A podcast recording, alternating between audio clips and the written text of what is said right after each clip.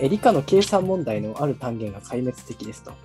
平均点すらいかない場合の勉強法や、計算問題単元の勉強法を知りたいですというご質問ですね。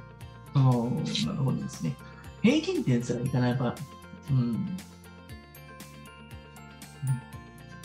平均点って上がっていくもんですし、やっぱりすごく取れてるものもいればできない人がいて、そのやっぱあの中央値とはまた違うんですよね、平均点って、ね。ああ、そうですね。確かになるほど。中央値と平均って違いますね。はい。うん、そこのところの違いもちょっと理解しなきゃいけないし、何ができてないのかっていうのをしっかりとあぶり出ししていった方がいいかもしれないですよね。計算単元と一言で言っても結構その逆算とか、あの、いろいろありますもんね。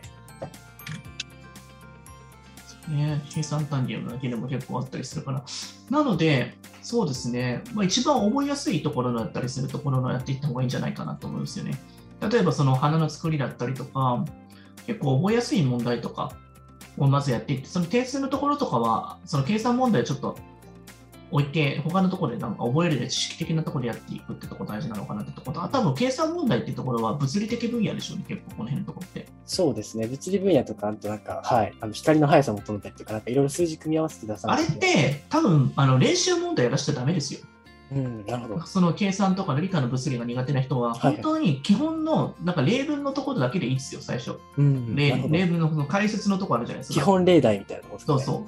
あそこだけはまず必修その算数的な部分全部一通りやらせてしまって、うんてことか同化者とか、はい。うんうん、電流とか一通りあるじゃないですか。素子の制度のところとかって、本当に簡単なところだけまずやらせるってことですね。予習シリーズだったら本当基本例題みたいなところだけやらせてあげる。うん、なるそれ。以外のところの難しい問題やらせなくていいです、まず。なんか応用とか組み合わせ可視とかそういうのはそうそう、ああいうのも無視無視ですね、うん完全に。確かに。あとは、意外と図形やらせるとすごいいいですよ、算数の場合だと。ああ、なるほど。なんでかっていうと、僕は結構裏技の算数あの図形修列結構やらしてる時があるんですけれども、結局3.14の計算とか小数の計算しなきゃいけないし、ああ、そうね。それぞれの公式を使っていかないと無理じゃないですか。例えばなんか大き方だったら、本当に母線かける円の半径かける3.14とか覚えていかなきゃいけないし、はい3.14をまとめて計算しなきゃいけない。工夫する力が結構必要になってくるから、計算だけをやらせるのが、億劫な人あは、ーそういうことでて僕は計算をそこでやらせていくってところに。ですね。なるほど。自然と計算に導かれますしかも式まで立てれたのに、計算で答えが出せないってことは一番悲しいじゃないですか。確かに。あと計算だけ頑張れば答えにたどり着けるのに、だから式までたどってあげて、最後はもうし計算しなかったらもう答えいけないっていう、そういう悲しい状態を作ってあげたいんですよ。